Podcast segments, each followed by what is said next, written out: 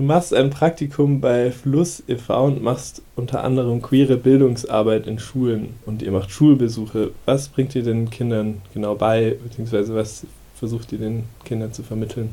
Ich glaube, als wichtigste Aussage ist es, dass wir den Kindern beibringen oder denen sagen, dass wir existieren, queere Menschen gibt es in unserer Gesellschaft so nur uns kann es auch gut gehen, aber wir möchten dir natürlich auch transparent machen, was für Diskriminierungserfahrungen wir teilweise sammeln oder was für Probleme wir in der Gesellschaft aufgetischt bekommen, dadurch, dass wir halt leider nicht der Norm entsprechen.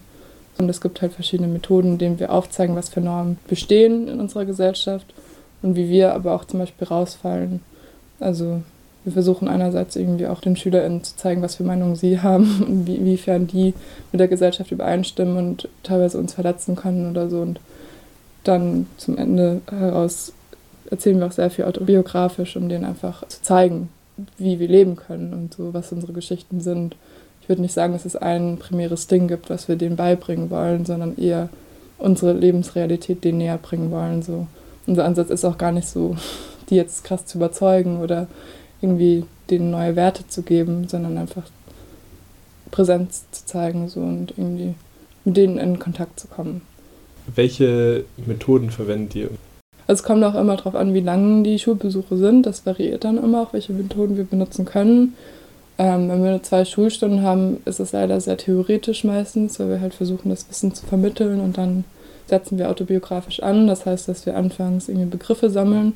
Das ist meistens mit so einem Gender-ABC, also dass wir das ganze Alphabet auf die Tafel schreiben und die Klasse in zwei Teams einteilen und die tragen dann Begriffe ein, die sie kennen zu sexueller Orientierung und Geschlechtsidentität was auch nicht komplizierte Begriffe sein müssten. So. Und dann werten wir das halt zusammen aus. Also wir teilen das dann halt irgendwie auf in sexuelle Orientierung, Geschlechtsidentität und streichen das in verschiedenen Farben und sammeln am Anfang halt so eine theoretische Grundbasis, auf der wir dann aufbauen können. Und dann eben je nachdem, wie viele Stunden wir haben, tun wir manchmal Stellung beziehen. Also wir, wir lesen Aussagen vor, sowas wie ich kenne schwule, trans, Menschen und dann sagen die SchülerInnen ja oder nein, also gehen dann auf die eine Seite des Klassenzimmers oder das andere.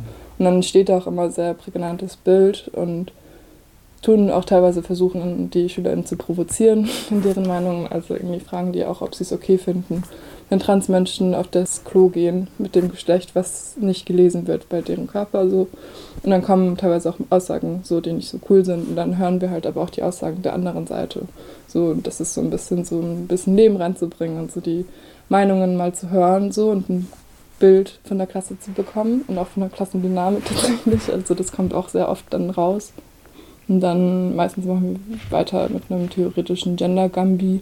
Das heißt, wir sammeln ähm, die vier Ebenen von Geschlecht, also Geschlechtsidentität, körperliches Geschlecht, Geschlechtspräsentation und dann die sexuelle bzw. romantische Orientierung und kreieren so ein Bild anhand von Stereotypen, die wir gesammelt haben davor in der Klasse. Also wir fragen die SchülerInnen, was sie dann genau an Geschlecht festmachen, also vom Aussehen und so weiter, was typisch männlich ist, was typisch weiblich und machen dann so ein Bild auf mit vier Linien sozusagen, mit den vier Ebenen positionieren uns zum Schluss aber auch selbst so, also kreuzen uns an, wo wir in den Linien sind. Das heißt, die Methode verbindet dann unser Coming Out mit theoretischem Inhalt, was immer einen sehr großen Effekt hat. Also zu sehen, wie wir auch nicht reinpassen in die Kategorien. Weil einerseits zeigt es halt dann die cis-heteronormative Gesellschaft so an den beiden Seiten, so was wir gesammelt haben, und dann zeigt es aber auch unsere Identitäten so. Und meistens ist da auch sehr viel Aufmerksamkeit da von den SchülerInnen. Und das ist meistens dann der Übergang zu einer anonymen Fragerunde. Also dass die Schüler uns dann alles fragen können, so die letzte halbe Stunde per Zettel. Und wir meistens halt dann auch irgendwie erzählen, wie unser Coming Out war oder was für Diskriminierung wir erfahren haben. Oder halt irgendwie dann sehr spezielle Fragen kommen. Aber es ist ganz cool zum Schluss, das zu haben, so als Option, damit SchülerInnen nichts sagen müssen vor der Klasse, sondern halt uns anonym fragen können und da viele auch rauskommt meistens so. Meistens wir auch nicht genug Zeit haben für die ganzen Fragen, die dann kommen. Das ist so der grobe Ablauf. Aber es gibt natürlich auch Methoden, wenn der Schulbesuch länger ist, die wir dann anwenden, so die auch cool sind. So, aber ich würde sagen, das ist so Standardprogramm. Du hast gerade schon gesagt, dass es dann überleitet zu eurem Coming Out. Heißt, ihr outet euch nochmal vor der Klasse explizit? Wie ist es für dich, das immer wieder aufs Neue zu machen in immer wieder anderen Klassenkonstellationen? Ich glaube, es ist sehr tagesabhängig, also wie es mir auch geht, weil ich würde sagen, so all in all ist es eine coole Erfahrung für mich, so irgendwie bestärkend auch in meiner Identität oder irgendwie immer wieder dieses Coming Out zu haben und zu erklären, was heißt zum Beispiel nicht binär, was heißt genderqueer, was heißt agender, so Begriffe, die die Kinder vielleicht auch nicht kennen, so die ich dann anhand meiner Identität festmache, so das ist schon noch eine coole Erfahrung und bestärkt mich auf jeden Fall so. Aber es gibt natürlich auch Tage, wo ich dann sagen würde, das ist mir viel zu viel und ich würde eigentlich gar nicht jetzt ein Coming Out haben wollen von einer Klasse, wo ich mich gar nicht so wohl fühle so, oder mich respektiert fühle. Also ich kann das jetzt nicht verallgemeinernd sagen, so. Aber es ist natürlich irgendwie cool, so ein bisschen emotionale Distanz aufbauen zu können, so zu einem Coming Out oder zu eigentlich so einem großen, teilweise stigmatisierten Ding, so ähm, auch in meinem Leben so und dazu einen Bezug zu haben, der irgendwie professionell ist, weil ich dadurch irgendwie auch äh, eine andere Wertschätzung meiner Identität bekomme als vielleicht in meinem alltäglichen Leben. Dadurch, dass einfach ein anderer Bezug auch da ist. So und ich finde es auch immer, also mit den SchülerInnen kann es was voll Schönes tatsächlich auch sein. Also irgendwie zu sehen, dass die dann unter der Maske halt lächeln oder so und ich irgendwie ganz fremden Menschen davon erzähle und dann direkt auch eine Wertschätzung sehe, was mir total viel bedeutet. So. Ich sehe auch viele Fragezeichen oft in ihren Gesichtern so, wo ich auch immer schmunzeln muss, weil wer weiß denn mit 14, was nicht binär heißt, so. In meinem Alter halt ich zum Beispiel nicht, so. Und deswegen ist mir das auch voll wichtig und finde es auch teilweise witzig, so aber es ist auch immer was Schönes, so im Team immer wieder das Coming Out zu haben. Also man geht da mit ehrenamtlichen Menschen hin, so. Ähm, und wenn wir dann immer gemeinsam dieses Coming Out teilen, das fühlt sich auch speziell an. Also so generell würde ich sagen, eine Wertschätzung ist schon da. So. Aber es ist natürlich auch abhängig von der Klasse und manchmal ist es auch leider mit irgendwie Schmerz also verbunden oder so, weil keine Ahnung, die SchülerInnen dich dann doch nicht so respektieren oder nicht checken, wie wichtig das gerade ist, was du machst und wie viel Mut das braucht eigentlich. Immer auf Neue das auch zu machen zu fremden Menschen. Kommt im Großen und Ganzen eure Botschaft an, also Toleranz, Akzeptanz und Wertschätzung für queere Identitäten? Mm, das kann ich nicht so sagen. Ich glaube, wir sind einfach nur da die paar Stunden so und sind dann auch wieder weg. Das heißt, wir sehen auch nicht den Effekt weil der auch länger braucht als nur ein Schulbesuch. Also wir kommen ja nicht an die Schulen, um denen dann irgendwie zu zeigen, also zu sagen, ihr müsst das jetzt irgendwie akzeptieren oder tolerant sein, sondern wir möchten einfach sagen, wir existieren so und wir kommen in Kontakt mit den SchülerInnen. Ähm, was die dann mit sich tragen danach, so und was sie davon nehmen, ist es deren Sache so, da sind wir gar nicht mehr involviert. Aber ich würde schon hoffen auf jeden Fall, dass die was mitnehmen oder teilweise kriege ich auch ein Dankeschön danach, sei es dann aber auch von den queeren SchülerInnen, die irgendwie schon out sind und also das gebraucht haben, auch in der Klasse, dass es mehr ein Thema ist. Oder halt aber auch von Leuten, die in the closet sind, also noch nicht out sind, so oder halt auch generell. Mm, also ein Danke ist immer dabei. Ich weiß nicht, inwiefern das deren Leben dann beeinflusst, so, aber ich glaube, das ist auch gar nicht der Anspruch von uns, dass wir krass deren Lebensrealität ändern, sondern halt, also hingehen und Hallo sagen und uns vorstellen. So. Und ich glaube, das macht schon einiges, so ein bisschen Repräsentation zu haben, so und Vorbildfunktion. Das ist ja auch so ein bisschen unser Ziel der ganzen Sache. So. Ähm, aber ich würde auf jeden Fall sagen, dass es wichtig ist, uns nicht so als irgendwie Feuerlöschprogramm zu sehen. Also so, wir kommen an und dann wissen alle Bescheid und sind total aware fürs ganze Leben, sondern wir kommen an und dann erzählen ein bisschen von uns und das war es dann aber auch was die damit machen, das ist dann deren Ding so. Warum ist eure Arbeit so wichtig und vielleicht auch jetzt gerade während Corona? Wenn wir auch von Corona sprechen, ich finde es gerade jetzt wichtig, weil ich merke, dass das Thema immer mehr Raum kriegt in den Köpfen der SchülerInnen. Also das ist gerade auch jetzt so in der Zeit so, wo halt irgendwie soziale Isolation auch so mehr präsent war, viele Menschen sich auch mit deren eigenen Identität befassen konnten. Also das heißt irgendwie so sich Fragen stellen konnte, so wie bin ich überhaupt eine Frau? So wie das bei mir auch vor zwei Jahren ungefähr angefangen hat. Dadurch, dass ich nicht mehr in Kontakt war mit, ich werde so nach außen gesehen und muss gesellschaftlich auftreten, sondern befasse mich gerade mit mir selbst. So, so TikTok oder keine Ahnung, da gibt es halt Plattformen, wo man sich damit auch auseinandersetzen kann. Und das sehe ich vor allem in den SchülerInnen und da sehe ich auch viel Potenzial, warum es wichtig ist, dass wir gerade jetzt die Arbeit machen.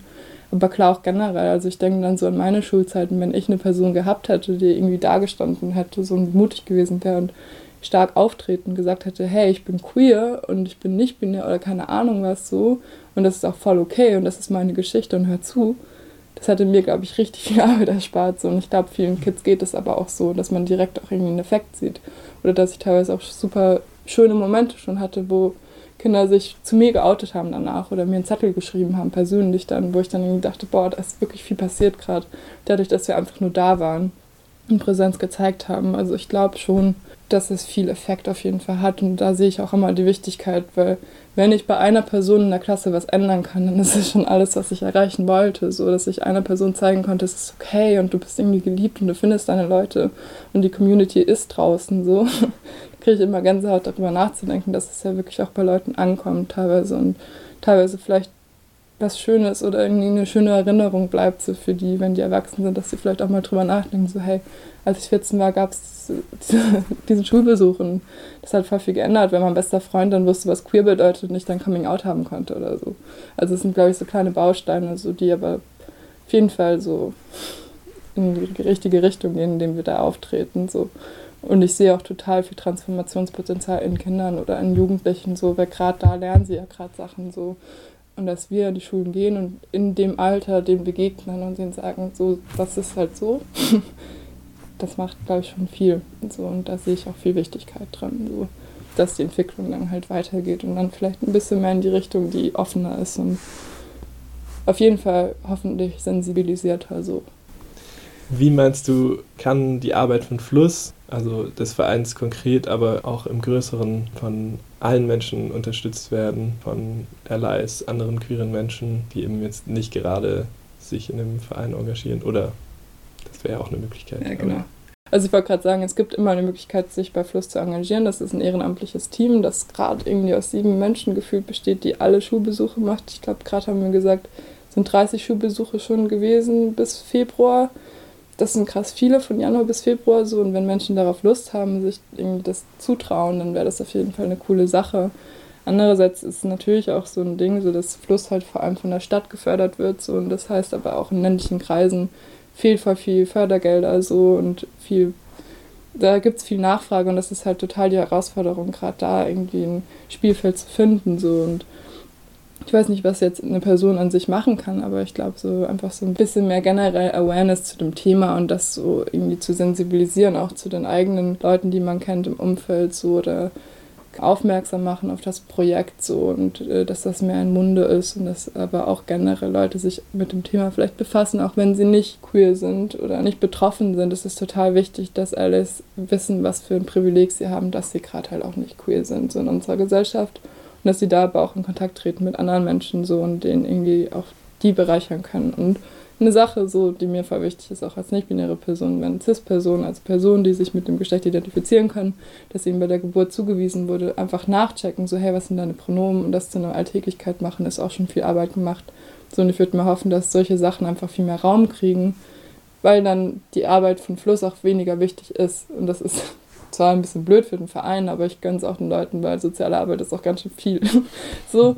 Ähm, aber es würde auch was Positives bedeuten, so wenn wir weniger in Schulen kommen müssten und weniger aufklären, weil halt Allies zum Beispiel ein bisschen Arbeit übernehmen, emotionale Arbeit, so Arbeit in zwischenmenschlichen Beziehungen so ähm, und generell einfach sich so ein bisschen bewusster sind so bezüglich des Themas, weil das ist noch immer so ein Riesending und wir sind noch immer eine cis-hetero Gesellschaft, so, wo andere Menschen unterdrückt werden, die da nicht reinpassen, so genau, deswegen mein Wunsch, ein bisschen mehr Awareness auf jeden Fall zu dem Thema und wenn Leute Lust haben, sich zu engagieren, den Fluss kommt vorbei. Also es braucht auf jeden Fall immer Leute, so, ähm, weil das Angebot steigt und steigt und gerade jetzt auch während Corona